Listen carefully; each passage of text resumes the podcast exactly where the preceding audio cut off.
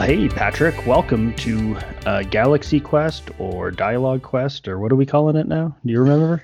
Uh, dialogue, uh, uh Galaxy Dialogue? Yeah. I, don't, I don't know, man. Galaxy Dialogue. Yeah. Welcome to Galaxy Dialogue. How you doing this week? Good, good. I can't think of our name because I just keep thinking of Outer Worlds, actually. Our worlds. Outer Worlds. oh, Outer Worlds. Yeah, yeah, yeah. We'll have to talk about that today. Uh, I don't know. Probably not. No. okay, well, what do you want to talk about? Oh, I got. Uh, well, uh, do you want to do some follow up, or how do you want to kick things off? Yeah, let's uh, let's complain about some gaming companies. How about that? I love it. Um, and we can pick the usual suspects. Uh, So, uh, Be- Bethesda uh, Mhm. over the week announced a monthly sub for Fallout 76. Mm. Um, but the problem is, they're and the sub is called uh, I think it's called Fallout First. Mhm. And uh, but they're really lazy about purchasing domains and didn't get falloutfirst.com. yeah. So it was purchased by someone who made like a parody of their uh their their announcement page and it's pretty hilarious actually. They just totally mock the thing, which is abysmal. I mean, it doesn't need to be parodied. Um but the the the parody site has collected over a thousand bucks on GoFundMe uh, just to keep the hosting uh, and, and domain going.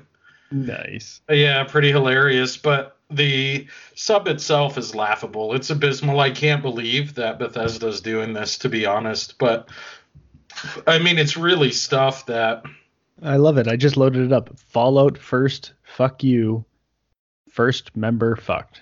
hmm Yep, that's falloutfirst.com. It's uh it's pretty hilarious, but yeah, it's a 12.99 a month or $100 a year subscription, which basically gets you a uh, some improvements that the community base was asking for for you know the few that have really stuck around despite uh you know despite this shitty game hoping to see improvements. So Bethesda does all this polling around what they'd like to see. They gather this information and they pick two of the big ones and just stuff it behind a paywall, which is one private worlds for you and your friends. You can have up to eight people in a uh, uh, private world, just a private server. Um, a scrap box, which uh, is unlimited storage for crafting components, which uh, the player base was asking for. I'm sure they weren't asking for it behind a 12.99 a month paywall, but uh, a survival tent for placeable fast travel point, uh, 106 uh, or 1650 atoms, which is like a, a month, which is like their their little in-game currency. So it's Alright. kind of like, hey, we'll give you a little bit of this money back, I guess. But the problem is their shit's so expensive in the stores, I guess. Like this 650 or six, 1650 uh, gets you like uh, an emote pack. You know Oh, what I mean? Like, like, It's the equivalent of like three pieces of cosmetic items a month, maybe, or like uh, less than a full cosmetic suit, like the Mhm. full getup. Wow. Uh, so Well, and I thought I had read somewhere um, in one of the comments and about this controversy it, that Bethesda had promised early on when monetizing Fallout 76 that uh, the only thing that they would monetize would be cosmetics and not features. Yeah. Yeah, they did. Well, that's a big thing, and they they broke that rule already. I think they started offering like med packs or something in the, uh, but now they've they've totally doubled down on breaking that rule. They're saying, hey, these these two super useful things, um, you know, that would really improve quality of life, were and you've been asking for. We've polled you a bunch and asked you we're going to give you those, but now you have to pay us twelve ninety nine a month, which is hilarious. Uh, the only other things you get with that is a, a really ugly looking skin and a uh, icons and emotes pack. Like it, it's really stupid. I think about like if I were a player waiting for this game to improve. I've stuck around for months, right. uh, it, just a diehard fan, and I filled out polls. The company's asking me, I'm leaving feedback, and then they decide they're gonna they're gonna take our ideas and put them behind a 12.99 paywall for a game that's already paid, and and those things feel like. You ever play uh, like uh, oh god, uh, Aeon's End or some other free to play MMOs? Yeah. Yep yeah, like a lot of the time they'll um like uh put put uh inventory behind a paywall, mm-hmm. but the the game's free to play, right? Right, so, and even Guild Wars uh, was buy to play, and they had some inventory restrictions and stuff that they would uh, were behind a paywall. Yeah, but I, I just I, I, think at twelve ninety nine a month, it's just mm-hmm. a horrible value proposition given the state of the game. I mean, with it just being not even worth its its money now, you know, and and gamers waiting for them to develop it into something worth its time. It for them to do that, I think is is baloney. And then on top of that, it comes right after they, you know, they um, pushed back the free DLC expansion they were going to release. I forget the name of it, mm. but that was their way of saying sorry. Hey, we're going to give you uh, this free DLC expansion, and then they pushed that back, and now they come up with this twelve ninety nine a month bullshit. Man, so I don't know. Uh, th- another topic there, comment that I'd read uh, surrounding the controversy was someone uh, speculating that Bethesda is in the process of trying to push up their market share or their value to either get themselves ready for a sale or something about the um, I can't remember the company that uh, owns the majority share in them. It's Providence something or other. Um, but um, that they're possibly looking at selling or, or getting rid of their investment into Bethesda. So they're trying to push up their value to either prepare for a sale or to keep their investors. I'm not sure, uh, but I don't know that this is the best way to go about it. Well, and I don't think destroying your you, your reputation is the way no. that you get sold. you know what I mean? No, I but really don't. And, and it seems like all of these big companies are, are continually going through this. That uh, I don't know how many times in the last ten years have we been burned by some of the companies that we used to hold in such high regard. I mean, there's Bioware, uh, Blizzard now, Bethesda. It's I mean, at what point can you actually be a fan of any of these companies? Because at some point you need to expect that they're going to uh, hit this wall where the investors are running them instead of the actual talent. Yeah, well, hey, that's why I've been slowly kind of working my way into the indie scene a lot more and staying away from once loved developers. BioWare is a great example. You know, mm-hmm. I would have what they used to produce, everything would have been a day one purchase for me. Now, not only do I wait, often I don't even buy their games, you know? Right. So, and same with Bethesda now. And uh, there's a number of them, Blizzard, you know? Um, so, yeah, good point. I think I don't trust any of these guys once they hit a certain level. Um, and, and you just got to wait and see. And it's clear that they're more interested in pursuing uh, the the live service, the the gravy boat, uh, you know, than than making really good games. Mm-hmm. No, I agree. Uh, Fallout 76, I really don't know a whole lot about it other than it's it's a multiplayer Fallout 4. Um, I liked uh, and I liked the Fallout series. I liked New Vegas uh, far and away uh, better than three, and four wasn't horrible. Um, as far as RPG wise, there wasn't a whole lot of dialogue options, and uh, I don't know. I just felt less a part of the world than I did in other games. Uh, it was much more of a randomized missions and limited dialogue options. It was kind of just a and it felt much more on rails and less connected. Um, but as far as Fallout 76, I had absolutely no desire to play it. Um, I wa- I remember watching the keynote where uh, it was announced. I think it was at E3 or something, and uh, I had a little bit of excitement after they they kind of hyped it up there. But uh, after the strong community backlash right after the launch, I never really bothered to look into it. Yeah, you know, I I didn't play it either. I'm just going by all the countless uh, feedback, reviews, uh, get, you know, because I wanted to get interested. Um, mm. And but I, it was uh, Bethesda was already on wait and see mode with me at that point. So I uh, because you mentioned Vegas, Fallout New Vegas, that was done by a different company, wasn't it? Was it Obsidian?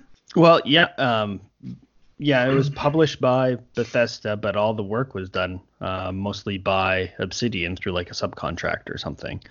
So yeah, and we'll get into those guys, I bet, in a little mm-hmm. bit. But no, I don't think so. but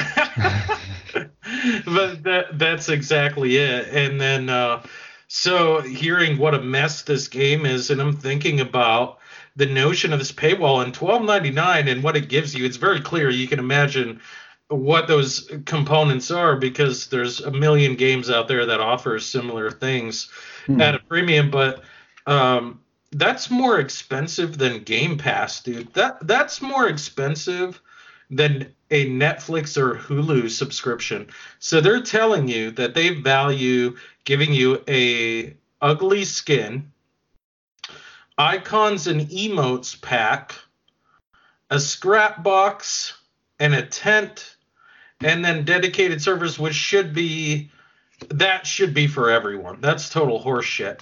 I, mm-hmm. I just don't see the value, man, and and I think it's uh it's just in poor taste with I'm sure how long the leftover players have been waiting for some of these changes to come to fruition. I think the last thing in their minds was the notion that they'd have to pay 13 bucks a month or $100 a year to get some of those things.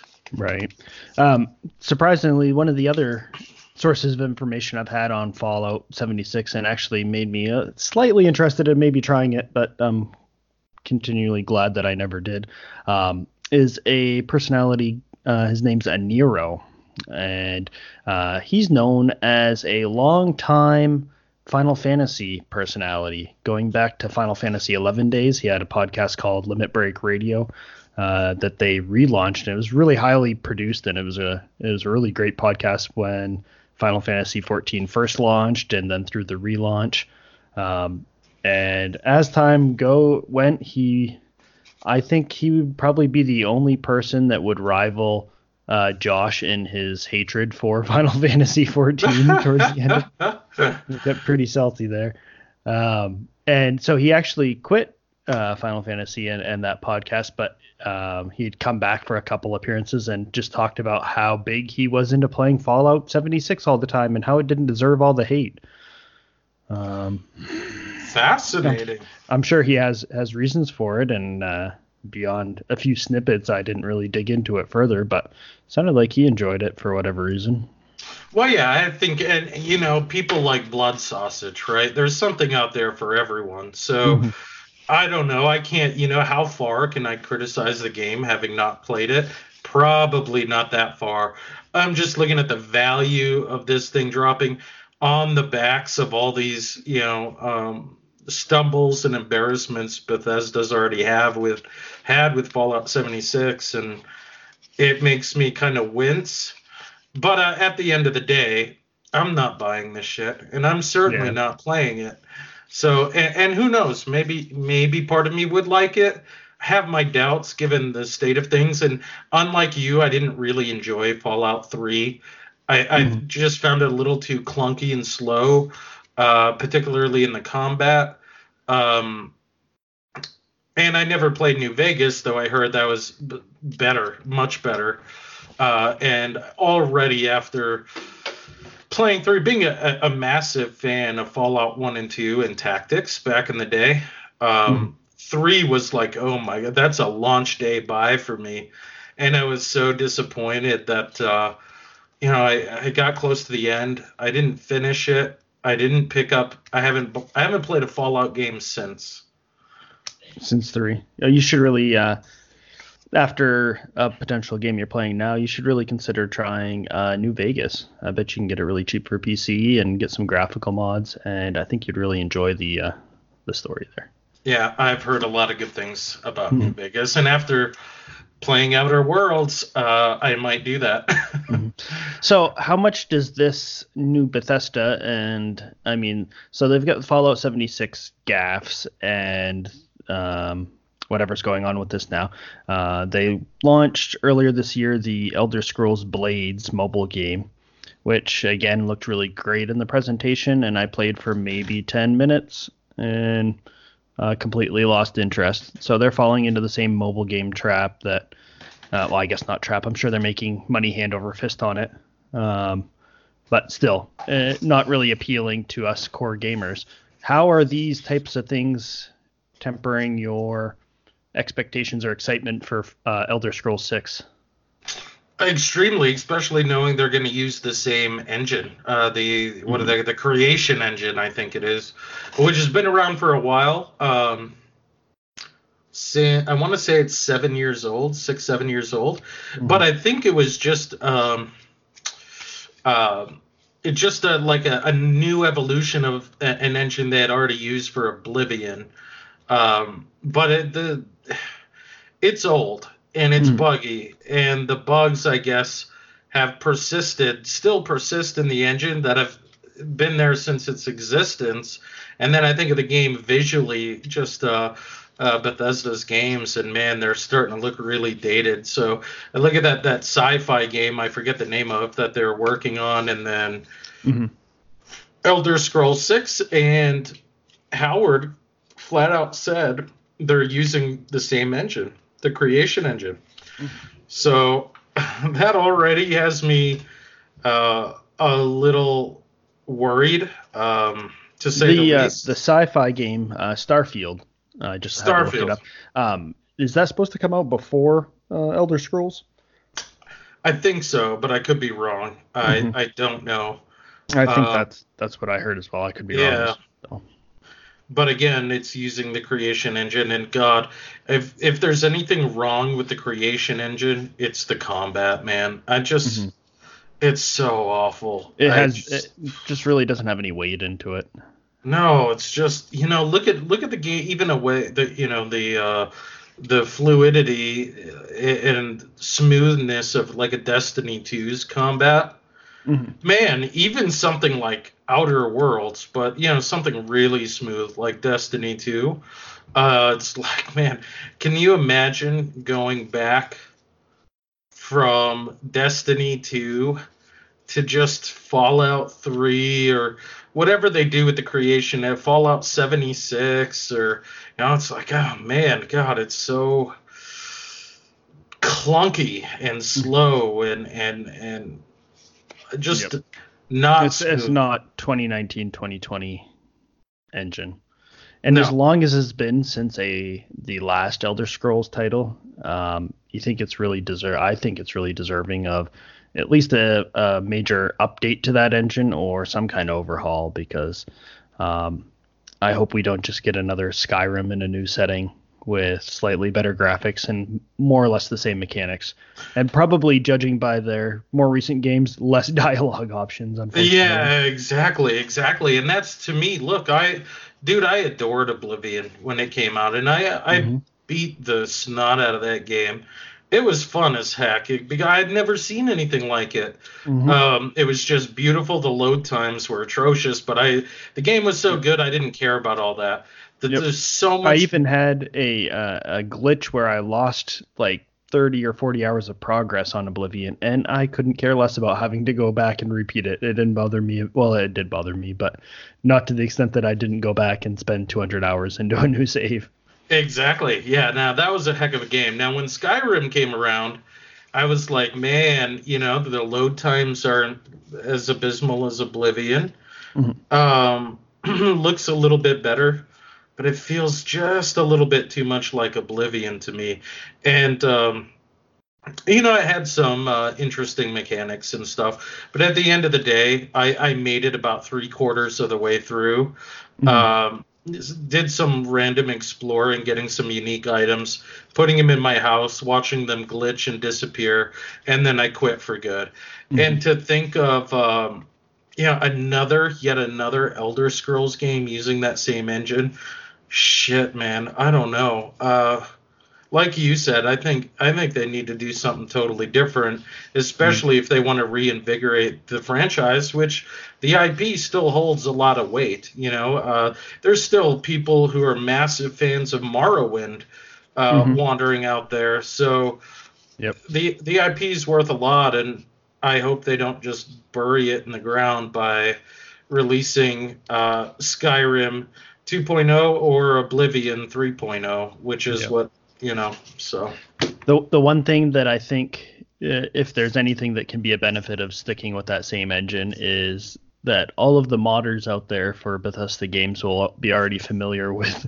uh, the engine and will be able to swoop in and fix whatever the uh, bugs will be at launch because you know they'll be there. Yeah, I know it's hilarious. It feels like the modders do more work on their engine than they do, mm-hmm. which is sad. But uh, I don't know. I right now neither of the the upcoming Bethesda titles are very high on my radar. I'll keep an eye and I'll look at what happens after launch, but I don't have high hopes to be mm-hmm. honest, mm-hmm. which kind of sucks. Mm-hmm. Well, um, let's move on to gaming news, I guess. I mean, we could hit on this for a while longer, but uh, why don't you tell me about this uh, this speech that you saw at Cornell? Yeah, yeah. So I think it was the week before last. I didn't run into it until this week, mm-hmm. but thought it was cool. On a whim, I uh, Googled uh, Reggie Fils-Aimé to see what he was up to, uh, which is pathetic. But I just uh, you. There's you, nothing pathetic about that. How can you, you not love Reggie?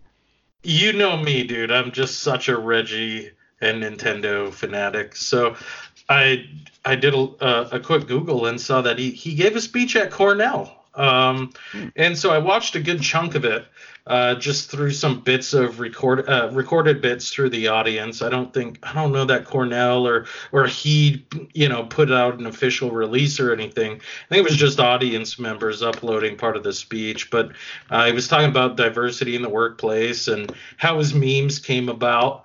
Um, you know, and how you can't force those things. So yeah, he was asked like, how how does that affect the company and business, and is it something you can leverage? And he's like, well, you can't really quantify how many more games you sell by the success of a meme, and you can't force these things. Uh, mm-hmm. So he confirmed that the body is ready thing was like just him being him and yeah. it just turned into a thing. So, uh, and then of course he couldn't get out of there with someone not bugging him about Mother Three coming to the West. Oh and, man, of course. Yeah, yeah, and he's like, uh, yeah. Well, on that, I don't have to make those choices anymore. So. and that was that. But it, it was it was good to hear him talking. I still yep. wish he were in the industry because his personality is just fun, man. Yep. Oh yeah. No, and uh, yeah, I don't think there's anything bad to say about Reggie. Uh, maybe he left at a good time, but I'm with you. It'd be really nice to see him still there. And nothing against uh, Bowser, whoever's running the place now, but uh, yeah, it just uh, you wait every year for those Treehouse uh, or E3 events to, for Reggie to get up, and hopefully something fun comes out of it. Yeah, well, I still remember the first one where he was like yeah, it was so absurd. He comes on his first ever E3. He's like, I'm about kicking ass and making games or whatever it was. Yep. I was like, all right, man. Yep. Uh, but now he's a fun personality. I was bummed to see him go. Bowser, I don't think will have the same personality. I think the only um, thing he carries is the irony of his name coming yep. into uh, the Mushroom Kingdom. So yeah. Yep, I agree. So uh, Ubisoft had a pretty rough week uh, from what I'm seeing, um, which is too bad because uh, apart from some of these points that we'll get to, I gotta say, as much as a lot of these other companies have uh, been pretty discouraging lately with their business practices, I gotta say Ubisoft has been pushing out some really good games and seems to have been um, at least on my good side as a gamer lately. I'd echo that. Ubisoft is, uh, you know, just look at. I just finished up Mario and Rabbids Kingdom Battle mm-hmm. there not long ago. That was a fantastic game. That was an incredible game, and uh, there wasn't all kinds of uh, microtransactions or, and then even Division Two. I really en- enjoyed it. Yeah, there was some cosmetics you could buy and blah blah blah. And I haven't followed with the state of it. I haven't played in over a month, but mm-hmm. uh, on launch, I really enjoyed Division Two. Yep. Um, I've enjoyed a lot of games that they've been putting out lately, but apparently their uh, Ghost Recon Breakpoint sold horribly, just abysmally, uh, not where anywhere near where they expected. And Division Two is struggling a little bit, I guess, with uh, sales numbers too. So uh, it, they fell really, uh, really low under their own expectations, and it was it was kind of a rough week for them. They got beat up for it. Mm-hmm. Yep. And I uh, I think one of the things that that may be affecting, and maybe not, maybe this is just my own personal gripe, but um, one of the things that caused me to log into Division Two less is having to go through their Ubisoft launcher, and you know, not that I think everything should be on Steam, but everything should be on Steam. Uh, but it does make things a lot easier than having, and it was the same thing with the EA launcher, and to to boot into that to launch Madden. Now, is it a big deal? No, not really. And could something like the uh, GOG Galaxy single launcher help solve some of this stuff? Maybe. But man, all these extra launchers for everything uh, isn't always a better way to get exposure for your games. I don't think. No, no, and well, there I have two sentiments on that, and that's a good point. One, please let this segue next week into us talking about launchers. I Let's would love that. Okay. Sweet. I've been it's been something I've been really wanting to talk to you about at length for a while. But mm. on that note, I forgot I forget half these launchers exist and therefore I'm not looking at my library of games and then I'm doing something else like uh, to exactly to your point. Uh, here's an example. I recently overhauled my PC. I installed, I thought, all the launchers.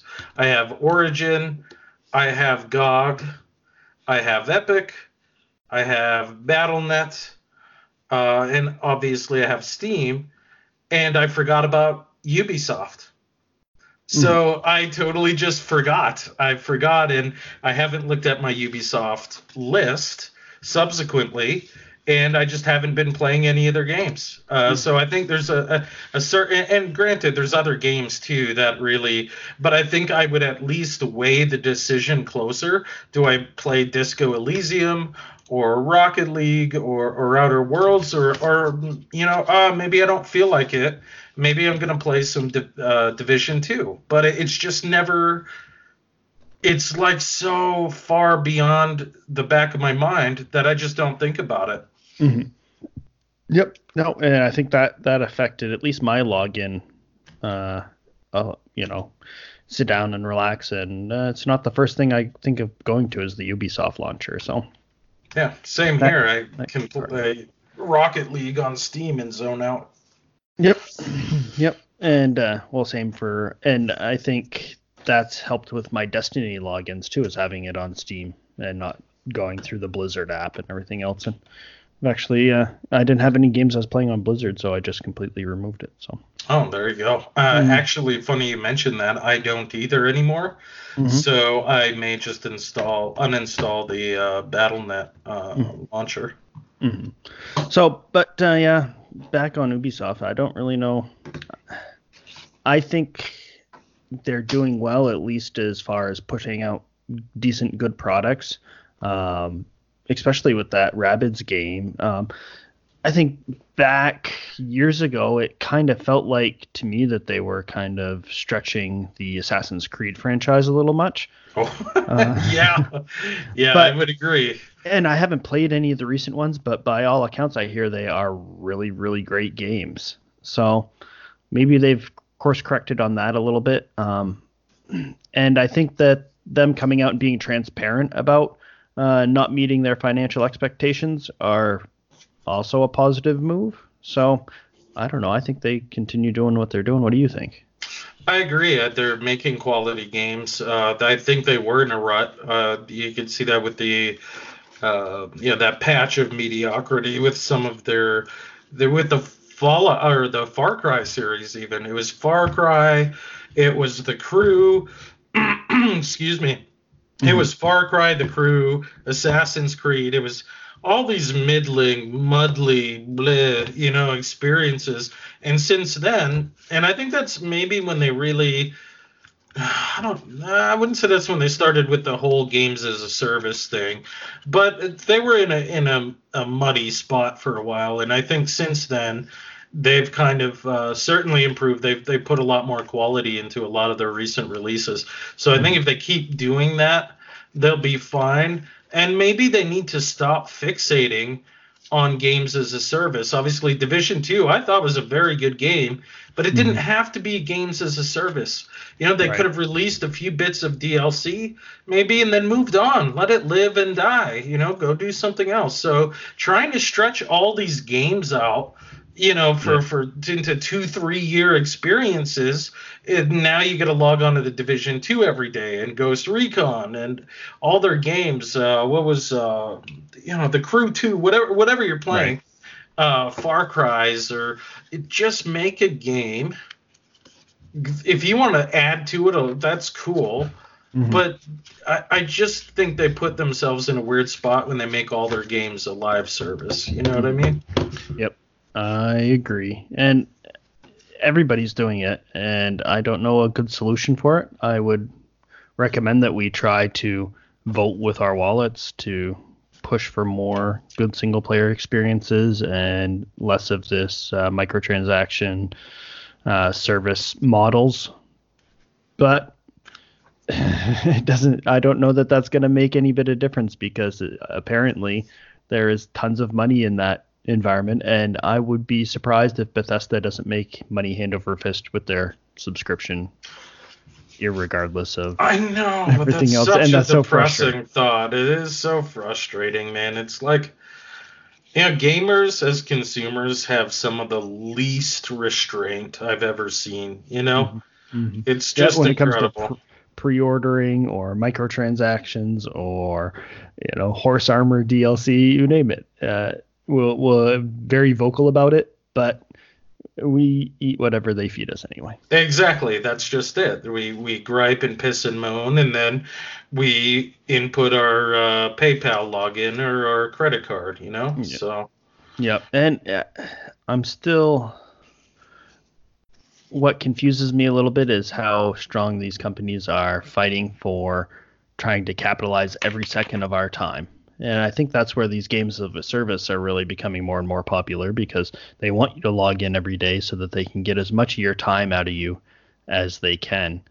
And beyond my own personal uh, effects on, on my personal life with losing all that time into these gaming worlds. I just don't understand. I, I guess if you're spending money on it, that's great, but it's the same thing with Netflix and Hulu and everything else. I mean, uh, and you put that in there for talking about uh, Follow, but regardless, all these companies are vying for your attention.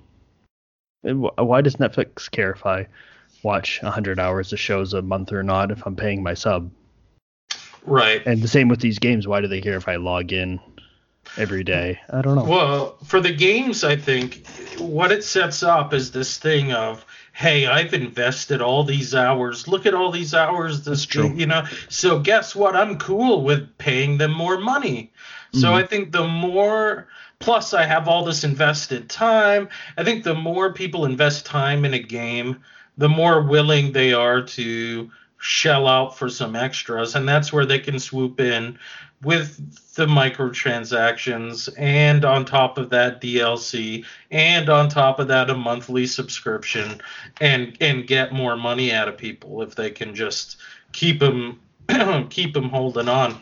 hmm Yeah, I guess it makes sense. But well, um, something that's not a game as a service that uh, we might need after sitting around playing video games and drinking beer for the next ten years. Uh, Ring Fit Adventure, Ooh, uh, yeah, I number heard one selling things. game in Japan. Get out of here! I wow, Top the charts. I heard good things about. It. I heard it's actually legitimately fun. Yeah. Um, I, I don't know much about it. I know what it comes with a hardware accessory, a ring. Mm-hmm. I hear it's got like some pretty neat, almost RPG like elements to it. Yeah, I didn't know that. Yeah, and I guess it's uh it's rated pretty well. Probably yeah. the best uh, for an exercise uh, type game. Uh I don't know, maybe ever, I don't know. Uh but I'm s- still shocked it's number 1 in Japan. Yep. Yeah, I uh, that came across my newsfeed that it topped the charts. Um, I never really paid much attention to it. I thought it looked kind of gimmicky, but meh, hey, maybe it's it's something pretty decent. I don't know. I heard it was from a gameplay perspective. It's not like Wii Fit or I hear it's it's uh not that those were horrible experiences, but they weren't right. outstanding by any means. Um, yeah. I don't know. I had the Wii Fit board and uh, actually did some of the yoga poses and stuff on that. And talk about hurt. Uh, oh yeah. Yep. They uh, they had me standing in some pretty precarious uh, ways that caused a lot of pain the next day. That's hilarious. Mm-hmm. Um, I did Wii Fit U or Wii U Fit or yeah, whatever. whatever. And uh, it was okay, but uh, I even I went full bore. I got the tracker, the counter. Oh wow. For my and uh, you know, but the yeah, just the some of the exercises were just in games they just weren't that appealing. I don't know, but I've heard good things about this Ring Bearer or whatever it is. So. ring Ring Fit Adventure. Ring Bearer yeah. is uh, is Frodo. oh, so yeah, maybe how much is it anyway? Uh, that's the that's I thought about getting it after I saw the really positive reviews. But I think it's like ninety bucks, dude. Man. Yeah. it's a, a bit steep. Yeah, it eighty bucks. But still, that is a little bit. Okay. Steep. Yeah, that's. Ugh. Yeah, it's a bit much. It's a bit much for me right now because I get some other games uh, that I'm into, like uh, Outer Worlds. So. Oh. Let's talk about it. So, what is this game? I haven't heard of it. Yeah, get out of here. uh, what do you think? You go first. I want to hear oh, All right. So, uh, well, yeah, okay. I'll start first because I haven't really spent a whole lot of time with it. Uh, I've got maybe three hours in. I'm not very far. Um, but I did get a little bit of time with it this weekend, and I'm super into it. Um, it has all of the best things that I loved about the older Fallout's in a new universe that seems really fun to explore. Uh, the dialogue is great. Um, it seems like the dialogue options are what you would expect from uh, the developer Obsidian. Um, I'm really excited to see Obsidian making their own games, and um, I was a little hesitant and worried when I heard that they were bought out by Microsoft, uh, just because I didn't want to see things stuck on the Xbox platform. Uh, but uh, Microsoft's been great lately. Um, all their games are also on PC, uh, this one included. And man, um, the gunplay is fun. The uh, the slowdown VATS like uh, combat thing seems cool. I'm just I can't wait to dig in further and see what it's all about. Yeah, for sure. I I've been hooked. I I played a bunch. I, I think I'm almost halfway done, maybe a third, but I don't know for sure. But I've put some hours already. And mm-hmm. one, I would I would have I was also initially worried, but you know having uh, with uh, Obsidian being bought out by Microsoft, but it's a cross-platform game. It's on the PS4, it's on PC and Xbox. Obviously, it's even coming to the Switch. Mm-hmm. So I thought that was interesting with them being owned by Microsoft that uh, it's it's a cross-platform game. But yeah, um, I love it. And and for people who don't know, uh, Obsidian not only did they do New Vegas, they did Neverwinter Nights 2, uh, Pillar the Pillars of Eternity games, uh, Stick of Truth. So they had some experience building some quality games. Mm-hmm. But it is cool for them to and and to exactly you can't play this game without drawing comparisons to Fallout. Uh, right. And to me, it's like exactly what I wanted Fallout to be. Where it wasn't. And mind you, I'm not talking about New Vegas because I didn't play that one. Mhm. But it's like all the the dialogue is is clever and fun. It's almost like Borderlands meets Fallout. Um, the combat is is is fast enough, and you you've got some comrades with you. You can equip. It's Mhm. uh it's a really great game, and, and in fact, uh, where to begin? Okay, right from the beginning, character customization. It's a sci-fi shooter RPG, if you will, looter shooter. Um, I don't however you want to classify it. I don't want to get into a whole debate and go all over again about Is it is it genres. an MMO? Might be. It might be an MMO. Maybe.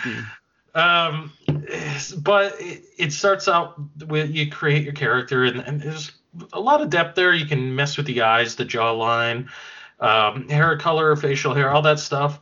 Uh, but then the next screen is the important one, which is the stat screen.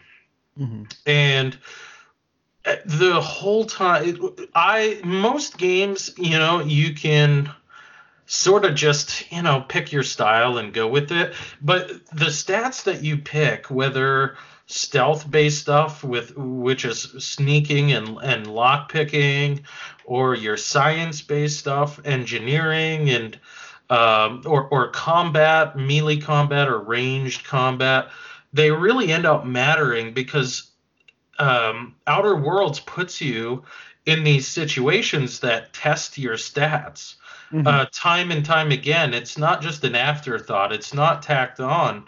You come across shit that needs to be hacked or lockpicked or uh, brute forced or you know all the time. Uh, dialogue. I'm so glad I put uh, some points in dialogue because Mhm. that saved my butt. So there's so many dialogue options that open up. Um, so the stats were really important, and it's already like halfway through. I'm thinking I'm gonna end up playing this game more than once, Mhm. um, just to see you know how things pan out if I if I take a different approach. But the, it does a, an incredible job with that, and then right out of the gate you can tell whoever's they've got for writers over at Obsidian, Obsidian they're good. They're Mhm. really good. It's a well written game. Um, you know, it's it's funny, it's clever, it's smart. The writing is smart. Um, the characters are interesting. Uh, it really reminds me of like the best of Borderlands mashed into what feels like obviously it, it, it feels like a Fallout game in its setting and some of the graphics. It's got that I don't know you'd call it that retro tech, uh, but in the future kind of look. You know, with the Mhm. all the computers are big and clunky. Um, and so it's going to draw comparisons, but it's not quite, and it's a looter shooter. I don't know, RPG, if that's what you want to call. Uh, but it's it's just really great. The writing's fantastic, and then the combat, you know, it, it makes me not miss targeting limbs and and slow Yeah. stopping everything. You granted you can stop things, but it's kind of like a bullet time type effect. You can slow things down with an ability that you have, and then just start you know shooting up the place. And, Uh, and those those uh, targeted shots still have effects of crippling or blinding or whatever else, but it's less uh, stop. Um, oh, what do you call it? Turn based than than uh, like the Fallout VAT system. It's still an action based, just slows things down, right? Yeah, it's all free form, if you will, free time, real time combat. Where Mhm. if you, yeah, there's headshots and limb shots, all that, that that's all there, but you, it doesn't slow the the combat down to uh, a crawl. You know what I mean? Um, so I love all that, and then uh, it's just it, it proves that you don't. The game really does well with packing a lot into little smaller spaces, and it's not a small game by any stretch, but it's not an open open world game. It's not a massive sprawl. Uh, you've got kind of these micro pockets of different planets and stuff. Which, But- in my limited experience with it, just my couple hours, I almost prefer that because you can tell time was taken into designing each little pocket that you're into, and there are hidden gems to find, and it's uh, it's not like a uh, a massive map where it's more randomly generated with some interesting spots here and there.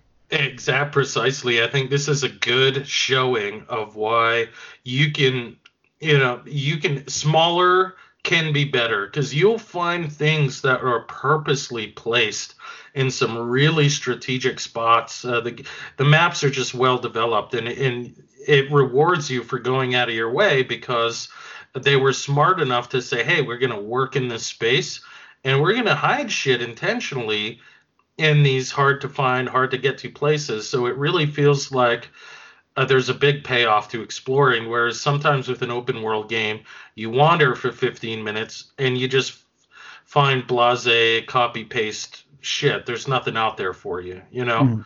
So they did a good job with that. Uh, the loot, the guns vary a lot. They got all kinds of different guns, and they've got unique items. And uh, I will say that I, you know, I've gotten a um, the same guns or armor a few too many times. I kind of wish there's a little bit more variety, but there's mm-hmm. a healthy amount. And what's cool about the stuff that you do get that's extra is you can sell it or break it down for materials you can use to repair your stuff. So right. uh, that helps, and then uh, or even you can tinker with them too and mm-hmm. improve improve your items. Uh, you can even install mods on your guns, things like that. Again, um, dependent on your skills as well, right? It all dependent on your skills, exactly. And then on top of the skills, now you might get, you might be wearing uh, an, a piece of armor with like 26 armor rating Mm-hmm. But you'll have a piece in your inventory. Maybe it's six armor rating, but man, it gives you that plus five to lock picking, which is exactly what you need in this scenario where you're just short on that stat. You pop on that armor, and now you can you can keep going. You can pick that lock and see what's behind the door. So I like uh, most of the items, the armor pieces, um, give you a uh, plus or minus to certain stats. Usually just plus, but sometimes a minus plus a plus, and then uh, you can kind of grow a little bit of a catalog of armors that you can swap around for certain mm. situations, which is kind of cool. Um, but it's very stat dependent. The game's just like instead of like all the time you're just you're you're challenged on oh well if you would have put a little bit more lock picking you could have maybe opened this door but you wanted to go for the brute strength so now you're maybe better at combat but you, you couldn't open that door there's always a trade-off you know and, and and even when it comes to dialogue you know, there's tons of options there if you really put points in dialogue so i love that it really says these stats matter they did a good job with that mm-hmm. Seems like a great game. Um, it, and just my couple hours into it, uh, I've always I haven't gotten around to the Pillars of Eternity games, but I've been interested in them. I've got one sitting in my Steam account, um, and I'm thinking in all my free time with my huge backlog that I'll probably want to get to that at some point too. Oh yeah, me too. Same here. I actually haven't really played them either, but I started the first one, mm-hmm. got distracted like I always do, because mm-hmm. uh, uh, from what I understand, these are really robust games.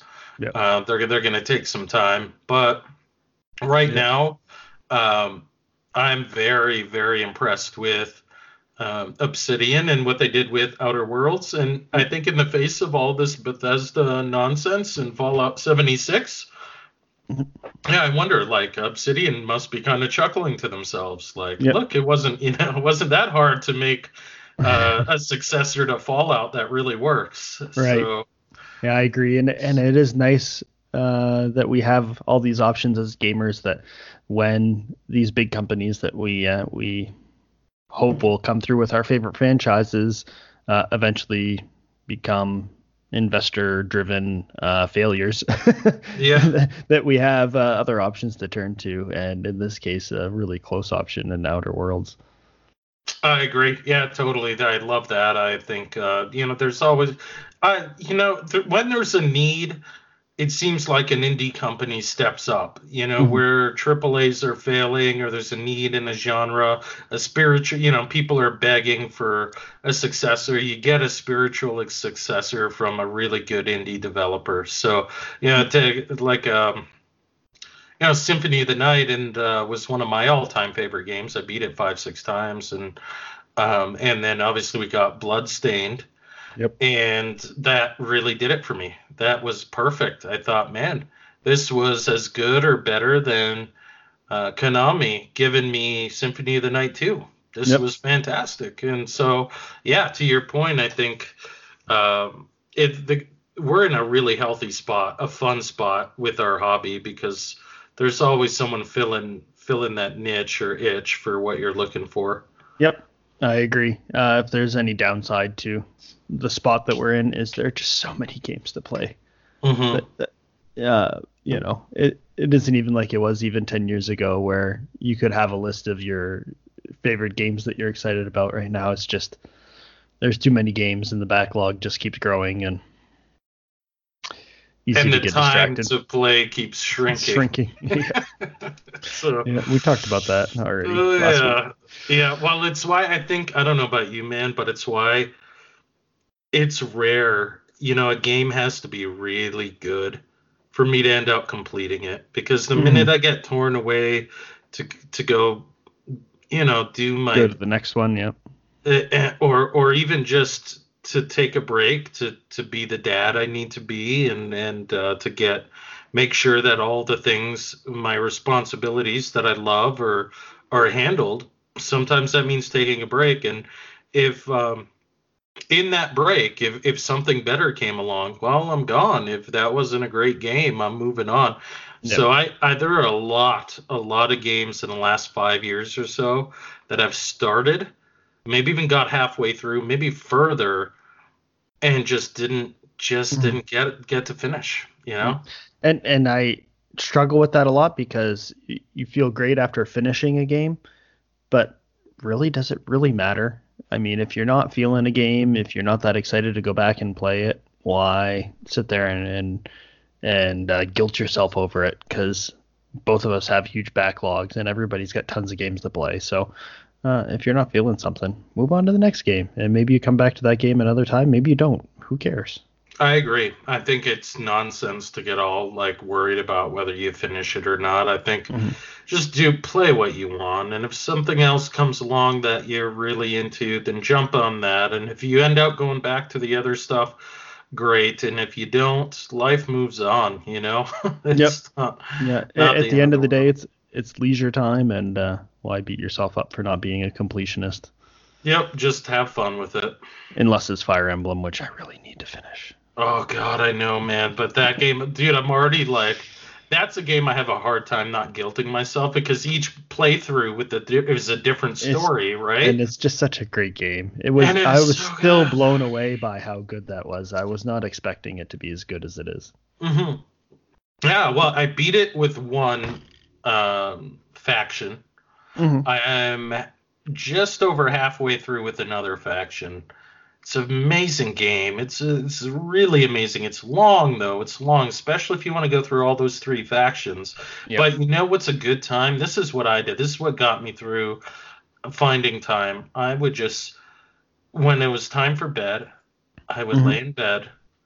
I'd let my partner put on her show, mm-hmm. and then I'd grab my Switch w- uh, wiggle my little toes in bed mm-hmm. and play in bed for like the two hours I'd normally just spend relaxing, watching TV. Mm-hmm. And uh, sometimes I'd stay up a little late, um, but you know, maybe an hour or two longer than I should have. But mm-hmm. um, you know, that nighttime, and that, that's why I love the Switch, man, is that flexibility to just turn the TV off, let someone else use it, and just uh, lay in bed and relax and uh, play Fire Emblem. It's a perfect game for that.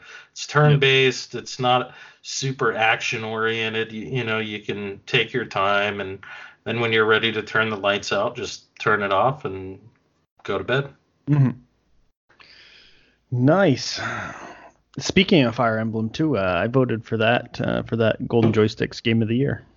So did I. I looked at all the options, and uh, that was the best game I've played this year. So. And I usually don't waste my time voting for stuff like that, but uh, I felt compelled to to try to bump that one up. Yeah, because I think I don't know what the sales numbers are, but mm. I have to imagine the average consumer will have no idea how good that game is. Yep, I agree. Hey, speaking of, uh, you know, it'd be really fun. Hmm. We should do a dialogue quest uh, game of the year awards. Ooh, that would be fun. Let's put that in our notes, man. Yeah, I would love to for- do that. Yeah, a couple months from now, towards the end of the year, I think that would be great. But better for the end of the year. So you know what happened? Like uh, Xenoblade X was my game of the year, and Mm-hmm. it wasn't nominated because it came out in December, which Mhm. was after they. Yeah, that was t- the cutoff. There's a cutoff, right? Which Yep. doesn't make sense. It's like, why don't you just wait till January of the following year? So any game that's released January through December can be considered. You know Right. what I mean? So I would love to do that, and I think we should definitely wait till late December, early January, uh, so that we can look at everything that's actually released this year Mhm. and uh, see what's going on. Because isn't uh, so you're gonna have the opportunity for this. I won't, but um, Death Stranding's coming out next month. Yes, it is. So that I bet might have something to say about that conversation, maybe. Yeah, yeah. Okay, And- I'm gonna be honest. uh, though. you know that's going to be on uh, Josh's wish list, and so I just need to push him to get it digitally, so that because I grabbed all his digital games through PS4, so Oh, there you go. which has worked out great.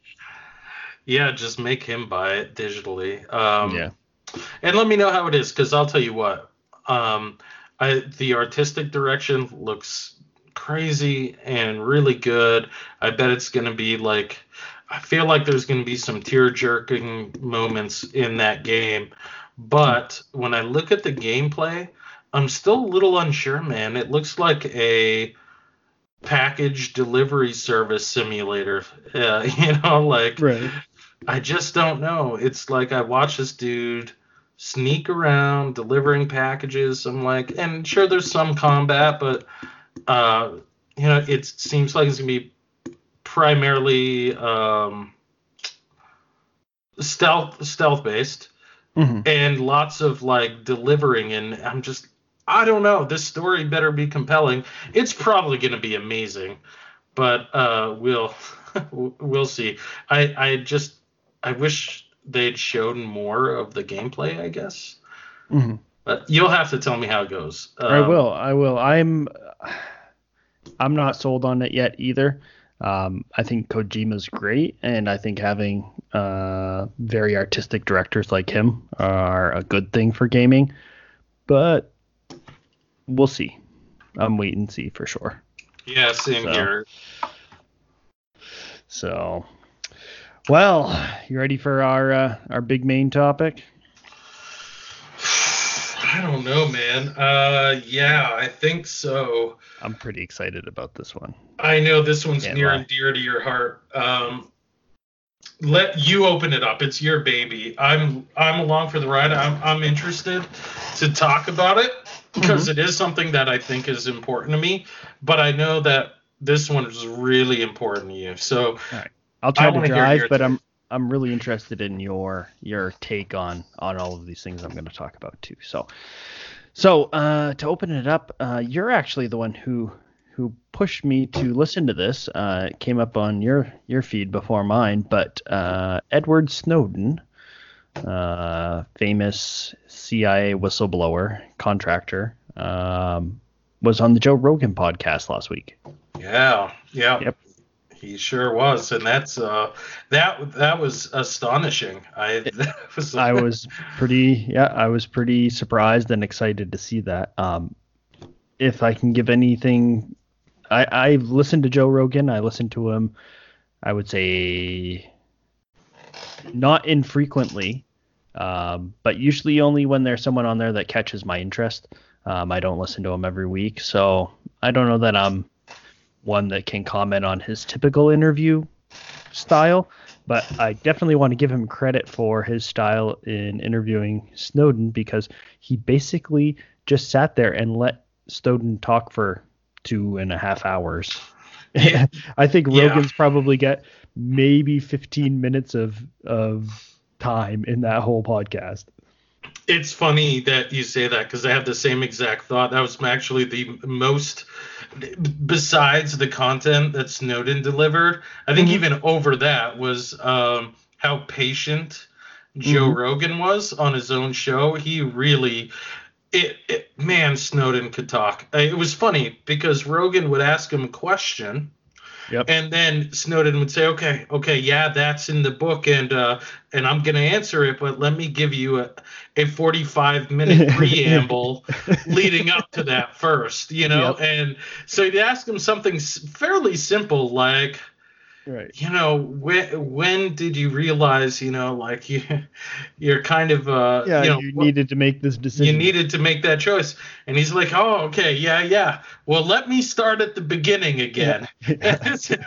what? Oh my god dude. which was great which was amazing. And and joe for his uh credit didn't need to redirect him by any means. And and i think a lot of it is because snowden at this point is such a uh, he is so focused on his message and being a public speaker that he knows where he wants to direct the conversation and uh, he keeps it on topic.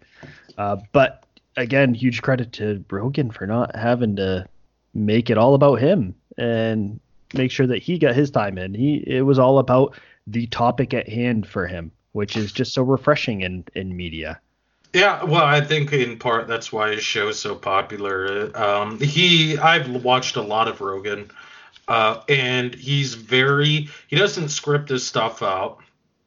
He, mm-hmm. I'm sure he has some sort of basic guide as to what is going on, or or where they're gonna go, but it, it's not all scripted. He's very, and it's just a back and forth conversation, and I think he understands also that uh, there are some guests that he has that really need their own room because it's a big deal that you know they're they're there on that that platform. So mm-hmm. and then uh, there are other guests that he has like Alex Jones that he, oh my, he did have to constantly reel in.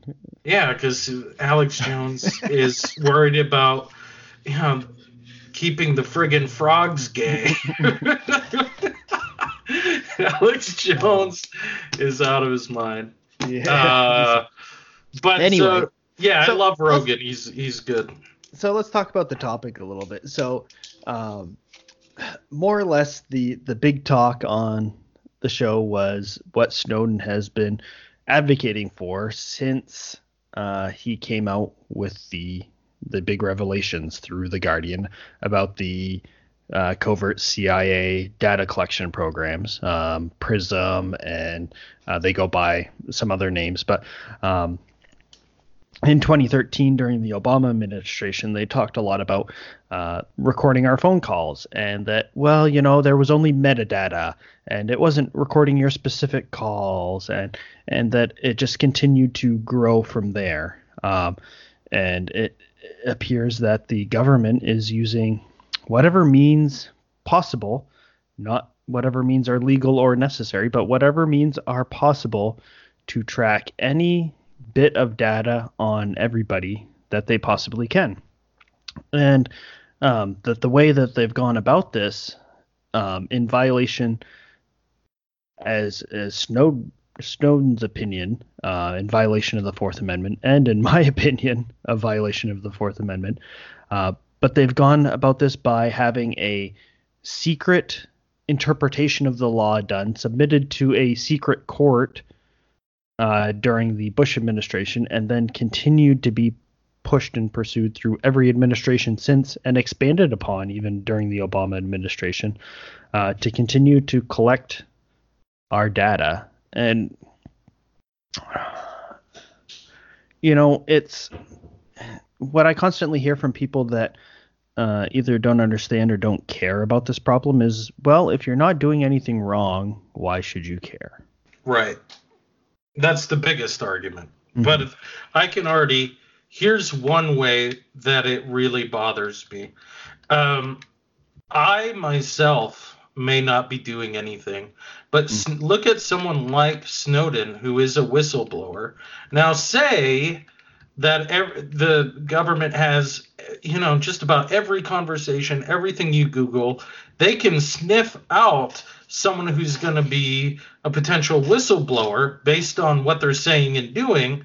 before they get a chance to tell us what kind of fucked up shit the government's doing. You know, and that's my there's no check for that. That's my biggest concern is that it allows people not not only that it it allows them to dig up things to throw out of context to smear people whistleblowers. And and that's my biggest concern. It's not for me. If they find out oh hey when i was you know 18 i really liked uh I, I was in love with you know going to pornhub or whatever. You know i don't give a shit. But the further the implications one one it's our privacy and there's just a fundamental principle behind it but two i can see where there could be a lot of real problems with it mm-hmm. in that when uh, someone does have something negative to, to say about the government or something to talk about about something they're doing a, a whistleblower where mm-hmm. the government can be two kind of two steps ahead of them you know knowing you know all the dialogue they're they're already engaging to release to the press or whatever mm-hmm. the case may be and just uh, either one stop it beforehand or dig up stuff that they could spin to just kind of uh, like what they tried to do with Snowden. It was always like, what kind of person is Snowden? He's a recluse. Right. And he had a bad relationship with his mom or whatever it was. Right. I can't, you know, right. like. And, and whatever they can do to tear him down. And he talked about that in the podcast. Yeah, exactly. And that's that's the biggest problem is it really puts us in a in a, a far worse state when it hmm. comes to keeping keeping our government in check, if you will. Mm.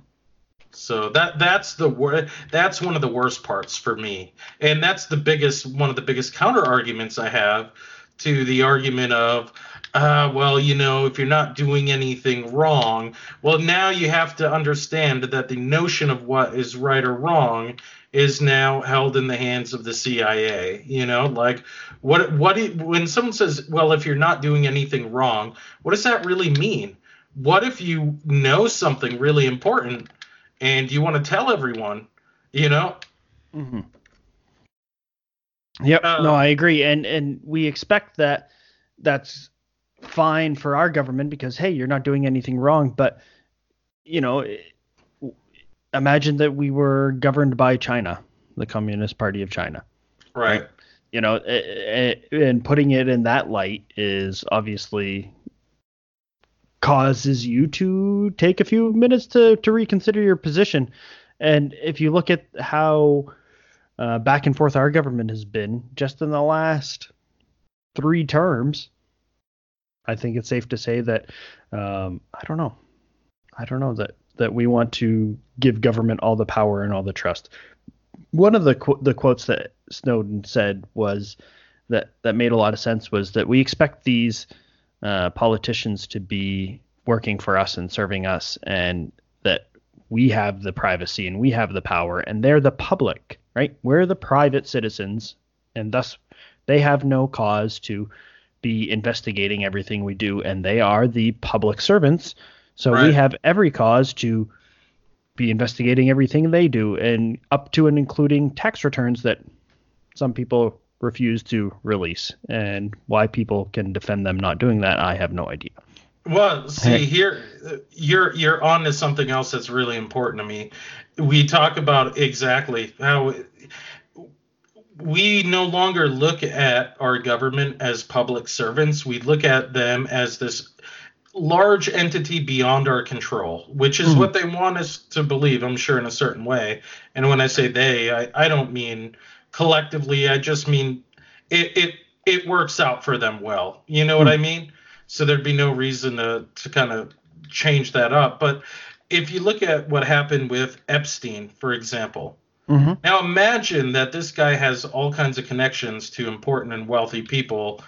Um, and then he ends up dead. And it's like well where's where's the just massive amount of digging the CIA can do to any one of us to figure out you know who was was party right. where's the accountability to, right. Exactly. But sure you have some random guy like edward snowden who start you know whoever um, they can find whatever they need to. But mm-hmm. with something like uh, Epstein or or who might have connections to powerful people, well, the system's not used in that case. So there's a clear, uh, it's clear that that technology is one-sided, and that is that is worrying. That's scary. I think it can be used against the average person, mm-hmm. and it can be used to or or not used uh, to to protect you know people in power. So mm-hmm. um,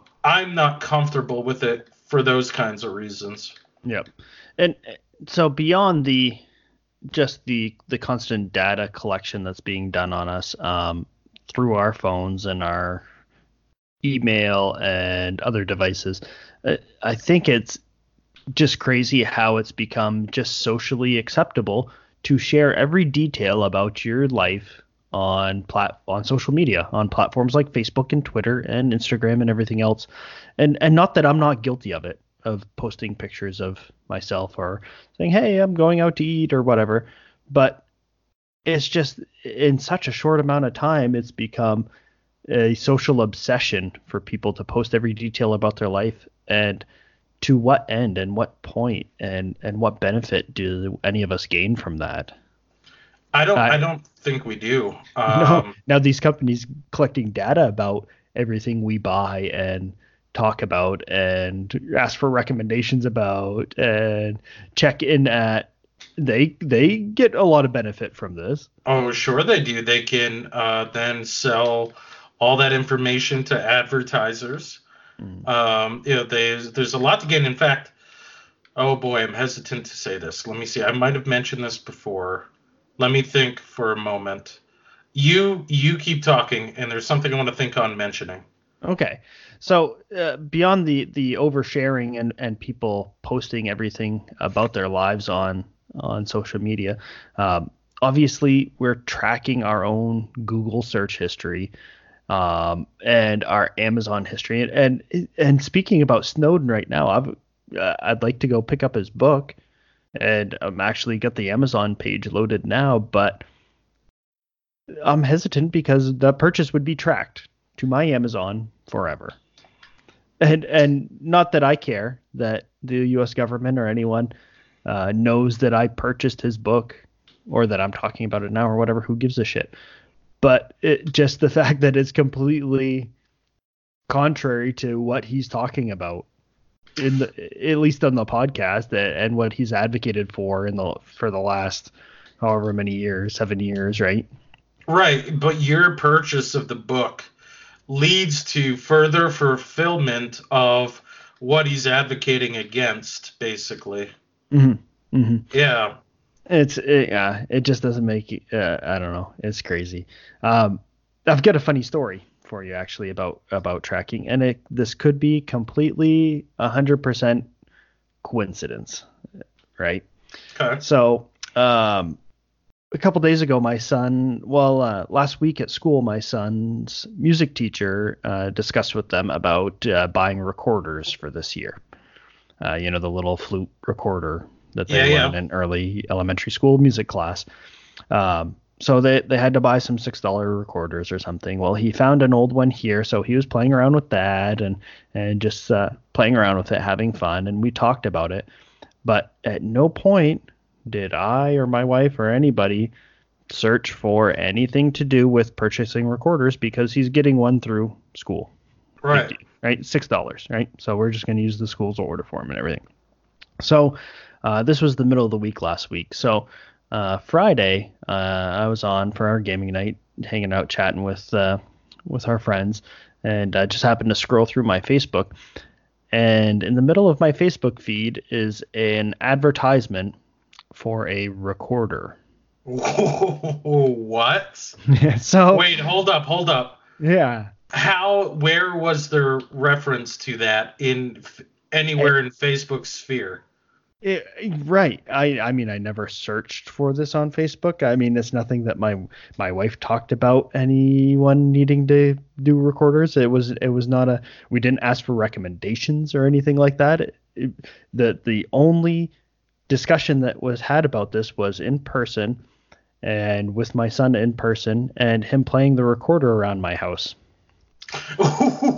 so what? Yeah. So stranger still, I mean, I don't, you know, I'm I'm not a conspiracy theorist by any means, and I do have an Alexa, but I don't know that how Alexa would be connected to Facebook. They seem very strongly to be competitors to me. So you can't sort out then how Facebook. No, because clearly uh, look, I've never gotten an ad for a recorder in my life. The, no, it, me either. You have I've to never... use reason. You have to use reason and know that reasonably this isn't a coincidence. That's not tinfoil hat. We're using logic and reason that the coincidence of that obscureness plus its timing are too great for it to be the odds of it being a coincidence. You'd have to be a conspiracy theorist to think it's a a, a uh, uh, a coincidence, a coincidence yeah. because clearly it has to be given the timing and the obscurity of the item. Mm. So you don't know. I have no idea how this appeared. Is it possible your wife mentioned it on Facebook to a friend? I no, because she would tag me in just about everything she does. So Okay, that's seriously weird, man. That is super weird. Yep. Yep, very strange. I gotta admit. So, um, social media. We were talking about social media. You had something hanging there. Yeah, yeah. And uh, this isn't going to beat your story. I just thought it was fascinating, and hmm. I guess I can talk about it. There's nothing stopping me. But I, I wasn't working for Google. I was working for a different company mm-hmm. on a project for Google, which was the Google, Google Wallet application when it was I, in beta. I remember this. Yeah, and it was just in beta. It was the whole tap and pay type thing. The mm-hmm. NFC had just come out. Uh, the the program was in beta, mm-hmm. and we had a Google representative come to our office and start talking about the product and expectations. And now this Google representative flat out said that the success, the immediate success of the Google wallet was secondary to data mining. Yeah. And she used the words data mining. Mm-hmm. So if you can imagine that that there this is a representative of Google saying we are the most important thing we're doing with this app is not delivering this service of convenience or blah blah blah it is to see what people are purchasing that's crazy man that that yep. was their number one priority as stated by a google rep uh, to a, and and not a low level google rep i'll just mm-hmm. say that mm-hmm. um, that that was the priority for the program.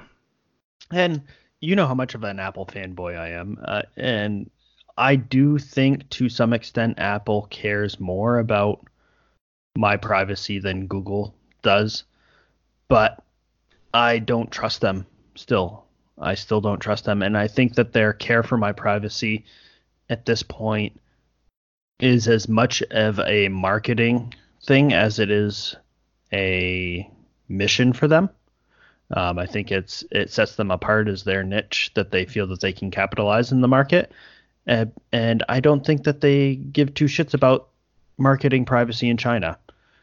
And I also think that as needed, I think that they will hand over information as needed or as required anywhere else as well. I would have the same thoughts, and not to take away from Apple or no. uh, anything that, but I wouldn't trust any big uh, any corporation with my information to be truly benevolent about it. If mm-hmm. if they were, then they wouldn't collect. You know what I mean?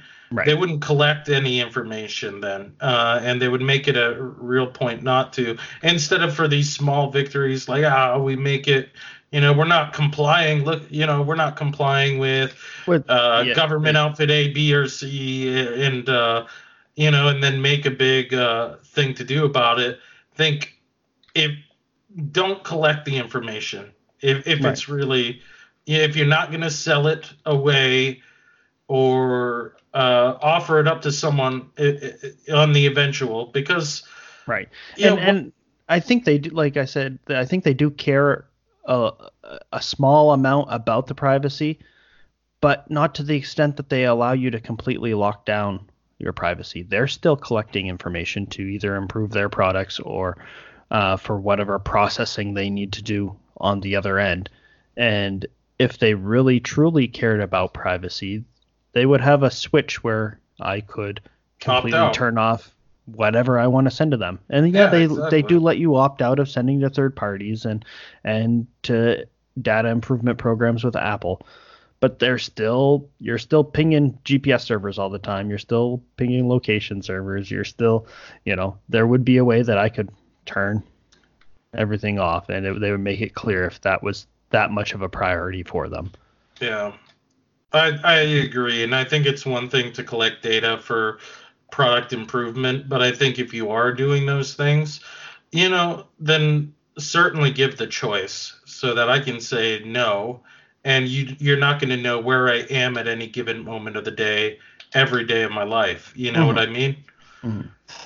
So, the the difficult part though is, you know, I think this stuff's important, and I've thought about it for many years, going back to the early 2000s or before then. Um, I thought privacy was important, and, and I'd read articles and papers on the EFF or the Electronic Frontier Foundation, and from the ACLU and all of these other organizations that would uh, push for consumer privacy rights and internet rights and so on. Um, but what's more difficult is trying to maintain a life in modern internet usage and balance that with taking care of your privacy. Because I, I think for us discussing it right now we both agree that yeah privacy is important to me and i don't want the government or google or apple or whoever it is spying on every freaking thing that i do online. Right. A- and worse i don't want them spying on everything my child eventually does online. Exactly. You know? But at the same time, where do you draw the line? So um, the GNU project or uh, GNU.org um, has a very famous. Um, I think he's the founder of it. Is Richard Stallman, um, still also the the spokesperson and and does a lot of talks. And he he's also a very huge privacy advocate um, and f- internet freedom advocate to the point that he also believes that all software that you should use should be free, right? Yep. And and free as in not just free to purchase, but free as in freedom, like to modify and... right. So you can modify it. You can do whatever you want with the software. You can completely see what's in the code for the software, uh, which is a great way to maintain the integrity of your software, know what it's doing uh, behind the scenes but at the same time they advocate all these these uh, rights almost to an extremist point of view. Um, and and I'll share this with you. So uh, I uh, had an email exchange with him back in 2012, which I was very surprised. He emailed me back. He was uh, I didn't expect oh, it wow. at all. Yeah. Um, and and so I talked to him about um, at the time my primary job wasn't working with computers, but a secondary portion of my job was kind of it was basically as a system admin for a small company, probably about 100 people. Um, so I managed some of their business servers and point of sale systems, and uh, they had a bunch of different branches to the company. Um, I don't work there anymore. Um, so I talked to them about how, you know, this company had it uses these non-free systems, their business systems. So they had some stuff through Microsoft and some other proprietary stuff, and uh, I said, you know, hey, you know, what could you do to, you know, what would you recommend for trying to push consumer privacy and your GNU free software priorities, uh, but also maintaining uh, uh, your your job at an occupation like this? And his response, any guesses? Uh, mm, let me think about that for a half second. no. His response is, if it were me, I would refuse to do that work. so, wow. Just just that's it. You, you just can't work there. You can't can't participate in that part of society, which I appreciate that. I appreciate that he's he's that ardent in his views. Uh, but at the same time, I don't think that that's a reasonable solution to to tell people to work towards that that goal. No, certainly not. I don't think so either, because uh, yeah, it, it, would. That's impossible in some you know it's circumstances. Almost, almost, religious at that point. Yeah, I think it's uh, going a bit far, but yeah, I don't know where do you draw the line. I think um, it's hard, right? Because can you legislate? Uh, can you legislate this problem? I don't know. It's almost like a moral problem, and you can't. Uh, when people are, are freely giving away their information on social media, I well, think that exactly only justifies it their well, their data collection to an extent.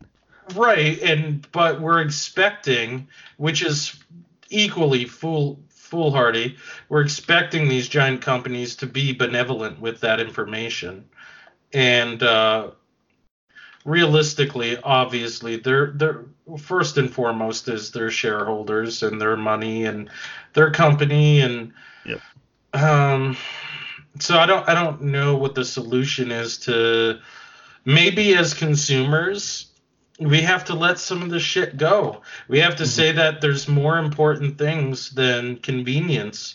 Mm-hmm. Uh, and on the social media front, we don't even gain that much from it. You no. think really we have that much to gain by showing off the the dinner that we cooked or you know like no. we're not and and look hey we have friends we talk to on social media i have friends and uh it really that's a big part of the reason I, I'm still around on some of the social media stuff is just mm-hmm. to talk with people. But you can talk to them you could almost I can go I could probably go the rest of my life without making a Facebook post. Mm-hmm. I don't need that. I don't need to show what I'm eating, what my kid I, if I want to sh- share that with his grandparents or I can just do that I don't know through but then but then here becomes the other problem. It almost doesn't matter what avenue I share it through anymore. It's all right. it's all monitored. exactly. Exactly. So, and I think cutting out social media and stuff is is very possible. Um, what's a little more difficult is what do you use for a phone? And that's the primary way that everybody is tracked. Everybody has a phone these days. I know, and you know that that is a really tough one because I had an archaic phone mm-hmm. that really didn't do much outside of like it was like the first smartphone, you know. Yep. But then I got a notice from my cell phone provider saying my cell phone would flat out not work with their equipment anymore. Yeah. And I had to they offered me a free upgrade, which is yep. the only reason uh, I took it was because my cell phone was going to just completely cease not to work or to work with their technology. Yeah. So I had to, but that's just it because you could say, yeah, I'll just use some basic thing, but they don't even let you do that anymore. I tried no. that route. And, and you're we're really stuck between two providers now, between either running Android or iOS, or iPhone, mm-hmm. Apple's iOS, and I don't think either are are the looking out for us as much as they should. No. So there's a third option that's coming out soon. Is it called Cricket Wireless? Is that no. really big keys? Yeah, yeah. What was the other one? Uh, I can't remember. There's Ladybug. another one for old Ladybug or something like that. Yeah. yeah. No, uh, actually, it's called the Librem Five by Purism, and I mean, it doesn't look bad. It looks pretty well designed, maybe a little thick, but it's a uh, it's a completely Linux phone built around Pure OS, and it's uh, fully quote quoting the website here a fully free, ethical, and open source operating system not based on Android or iOS. Hmm. And so you're supporting a future of digital privacy, uh, etc. So everything on the phone is supposedly uh, free and open and open source, except for um, there's like one part of the the bootloader or something for the modem that is closed source, but um, the way that they get around that not being uh, okay for their their mission statement is that it's not updatable. So I don't know. Interesting. Interesting. Okay. I mean, and it doesn't it doesn't look bad. I guess the the hardware isn't overly impressive. I mean, you're looking at something comparable to one of the newer Raspberry Pis, probably, maybe a little better than that. Um, which isn't bad by any means um, for running a phone, and, and I think it's it's good to have it as an option, uh, but it's also pretty expensive. I think it's going to be like seven hundred dollars, eight hundred maybe. Really? Okay. Yeah. yeah. See, that's tough because if for those things to matter, it really has to take off for, mm-hmm. for with consumers, and for one, that's a steep price tag. Mm-hmm. I mean, that's something maybe you know that could have a niche, but is that going to disrupt the market enough to cause change? Is my first question. Right. You know, like with thinking about something like that, and uh, yeah. boy, that's a steep. Yeah. So um, yeah, it is. It's six six ninety nine. Um, but it's back ordered on the website. Really? So that's a that's a pretty good sign, I guess. Yeah, that is certainly. Uh, hmm. I think that's fantastic. I think that would be. A, I would love for something like that to take off and mm-hmm. to just uh, have total flexibility with the platform and the phone, and uh, you know, and total privacy. I think mm-hmm. that would be amazing. Mm-hmm. Um, yeah, and uh, I wouldn't consider switching to Android, but I mean, depending on how things go, I, that might be a, an option for me to consider. Switching Android, yeah. No, switching to the this Librem phone. Oh yeah, yeah, yeah, yeah. yeah. So, um, the only other thing, I guess, um, we can wrap up with this part of the the topic is, um, of course, as much as we talk about mobile, it, years ago it was them tracking everything we do on our computers, which they're still doing. Uh, I don't know what browser you use. I use Firefox, which um, I do like, and it's got some built-in tracking protection stuff that it's using now, and it's pretty eye-opening that every web page that you visit has some kind of social media tracker or cross-site tracking cookies and yes, exactly. You know? Yeah, yeah, super cookies and yeah. Uh, uh, yeah, you can't get away from it, man.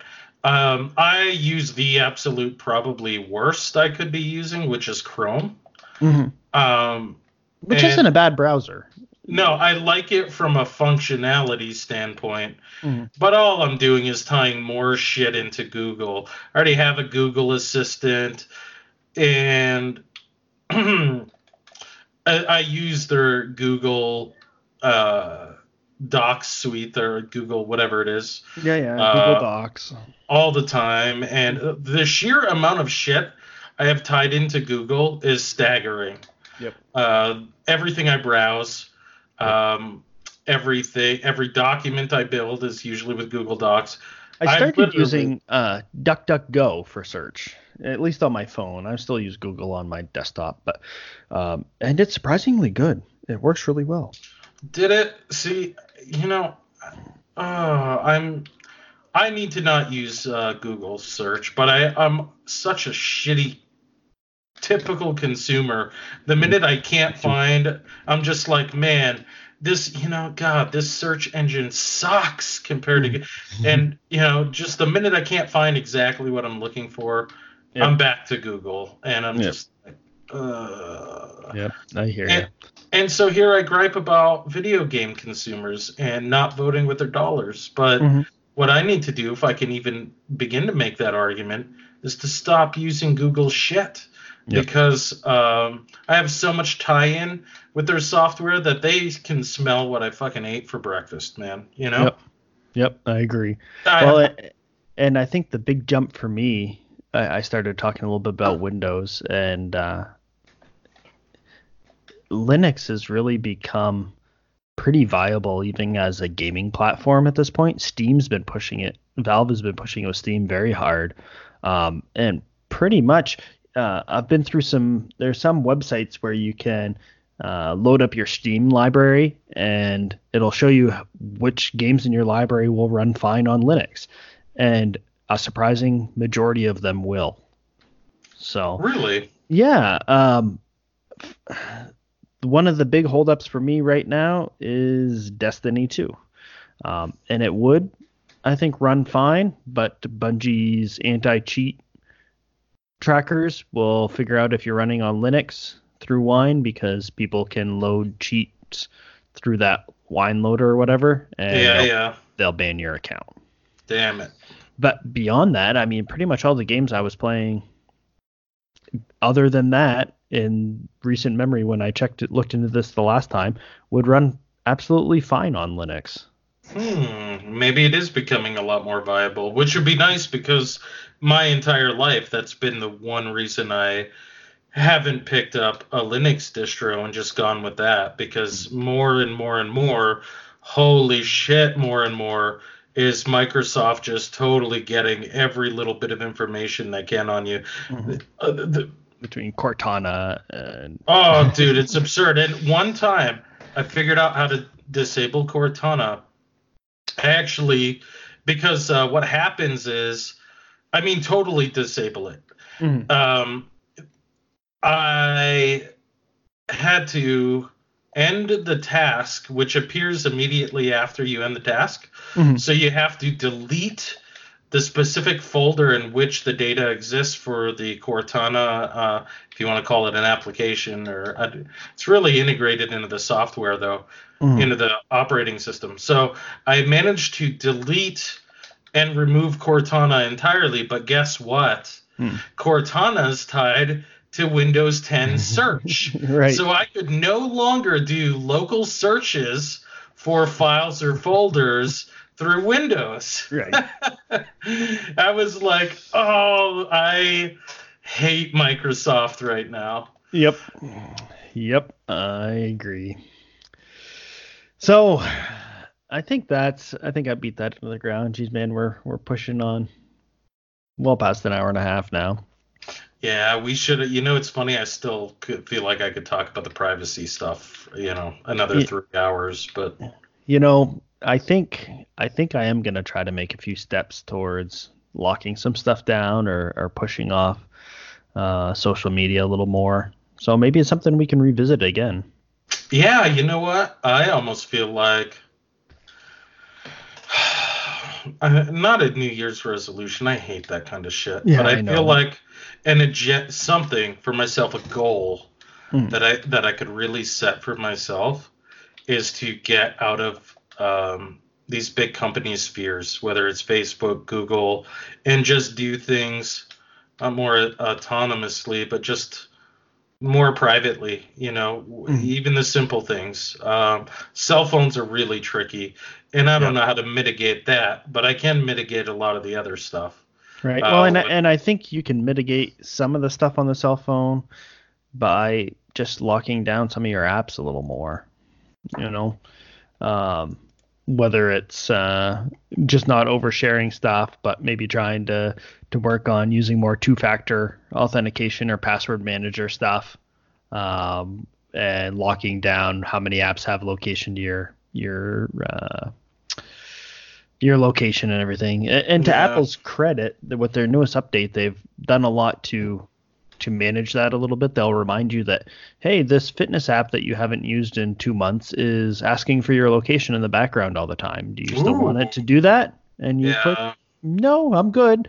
Um, another thing that they've added is, hey, um, app uh, Facebook, for instance, is asking to use Bluetooth. Do you want to allow Facebook to use Bluetooth? And at first you're Oh. like, well, I guess I don't know. I mean, if it wants to play through a Bluetooth speaker or something, shouldn't it be allowed to? But uh, it's actually not using Bluetooth for sound when it's asking that for that prompt. It's actually using Bluetooth to try to determine your location through nearby devices. Wow, that's bullshit. That's Is it, isn't whole- that Oh crazy? my god, really? really, really? I swear. Holy shit. Yep. That's kind of fucked up, man. Is, and just how covertly they're going about it because you know people are turning off location services and, and trying to manage their privacy a little bit so they go around a, another sneaky way to say oh, well we'll look at their wi-fi networks or try to you know even use short range bluetooth to determine that oh hey look they're near the mcdonald's pay kiosk. Wow, that's uh, a little shocking, actually. Mm. I did not know that, and uh, that's pretty astounding. That's fucking sneaky, man.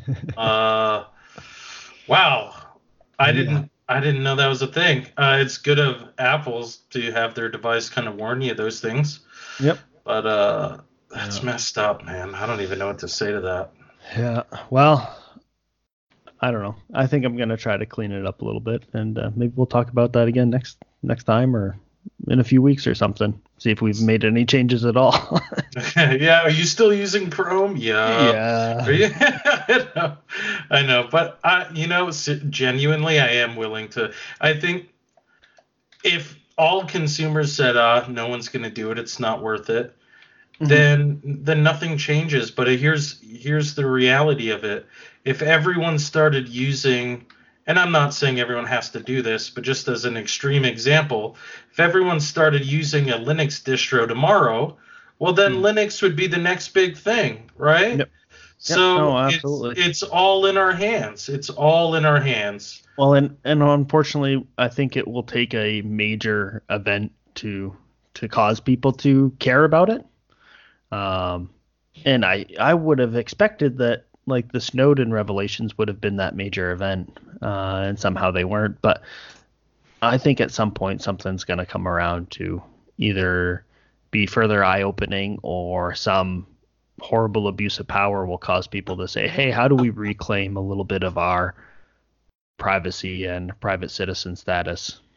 Right. Well, there's almost a pessimist in me who says that won't even matter. You know, we'll get distracted a week later from some other some fabricated nonsense, Mhm. like Donald Trump being re you know re re re elected or whatever it is, and then yeah, we'll move on and forget all about it and and be complacent and because we'll be given little token gadgets to entertain ourselves with so we don't have to think about this shit.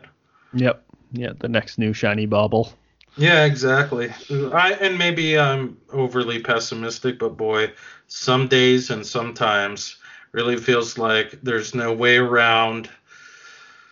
Uh, I, I don't want to be that pessimistic. I'll No, just say, let's be, let's hope for the best. Yep. Yeah. Let's hope for the best. Yep. All right. Well, we ought to wrap this up, man. Yeah, yeah, absolutely. They got a little long in the tooth there, but it was good to talk to you, man. Um, next time, I want to talk about Epic v Steam v etc. Uh, but thanks for your dialogue, man. Thanks for going on this quest with me. Awesome. We'll go on our our next epic galaxy dialogue quest uh, next week. Sounds good, my man. Enjoy the rest of your night. All right. Love you, man. You too, bro. Talk to you soon. Bye.